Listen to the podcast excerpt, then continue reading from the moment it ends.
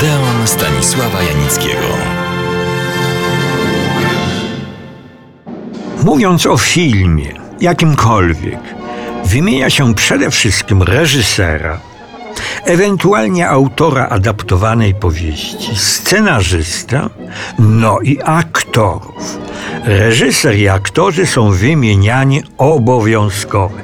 A czy tylko oni są twórcami filmowego dzieła? Oczywiście, że nie. Ekipie każdego filmu, obojętnie jakiego, pełno czy krótkometrażowego, fabularnego czy dokumentalnego, niezwykle ważną rolę pełni operator. Wszak film jest sztuką wizualną.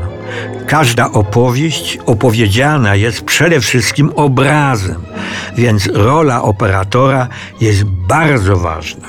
Może on nadać filmowi nawet blasku, ale też może opowieść filmową pogrążyć w banale czy niezrozumiałości. Tak się szczęśliwie składa, że polscy operatorzy, i to od zarania historii naszego filmu, należeli i należą do nie tylko rodzimej, ale i światowej czołówki. Co to znaczy? Odpowiem okrężnie. Gdzie odbywa się dorocznie spotkanie i prezentacje najlepszych dokonań operatorów? Kamer Image. W Polsce i nie jest to przypadek. Nasi operatorzy na to zasłużyli, by gościć swych najwybitniejszych kolegów po fachu. Potem przy długim wstępie chciałbym opowiedzieć i zaprezentować Państwu jednego z najlepszych operatorów polskich i to przedwojennych. Jest nim Stanisław Lipiński. Jego twórczość i życie były tak bogate i urozmaicone, że od jego życiorysu zacznę. Dodam jeszcze tylko, zaraz na wstępie, że był Stanisław Lipiński operatorem pierwszym, a nie drugim dwudziestu, słownie dwudziestu filmów fabularnych na przestrzeni dwudziestu lat. Od 1930 roku do 1966.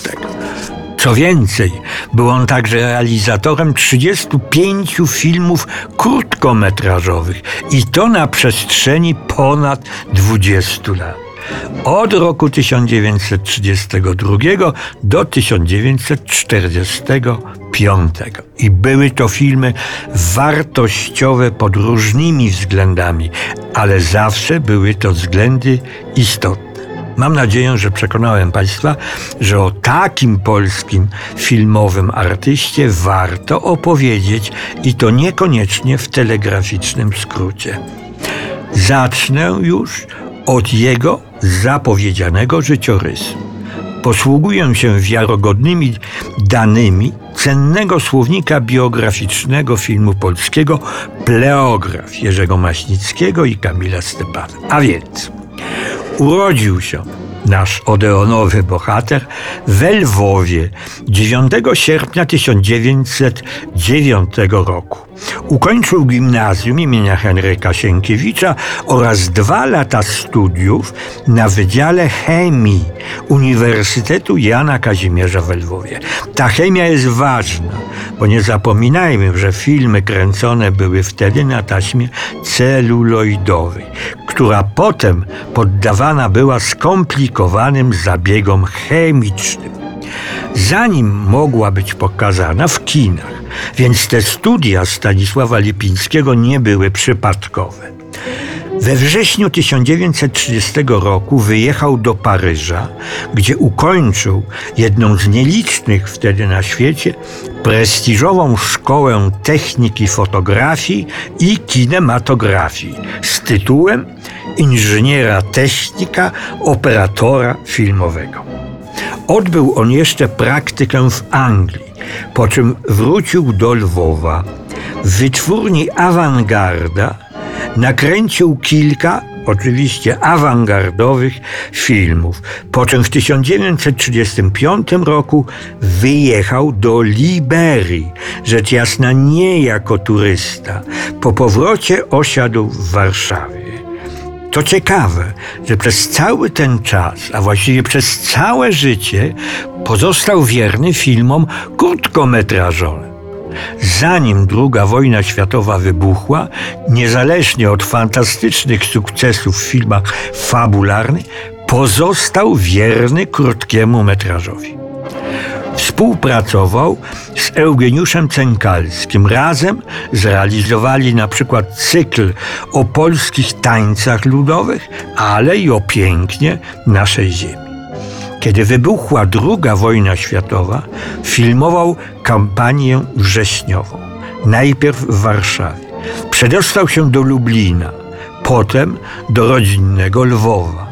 Kiedy wojska hitlerowskie go zdobyły, władze radzieckie wezwały go do Mińska Litewskiego.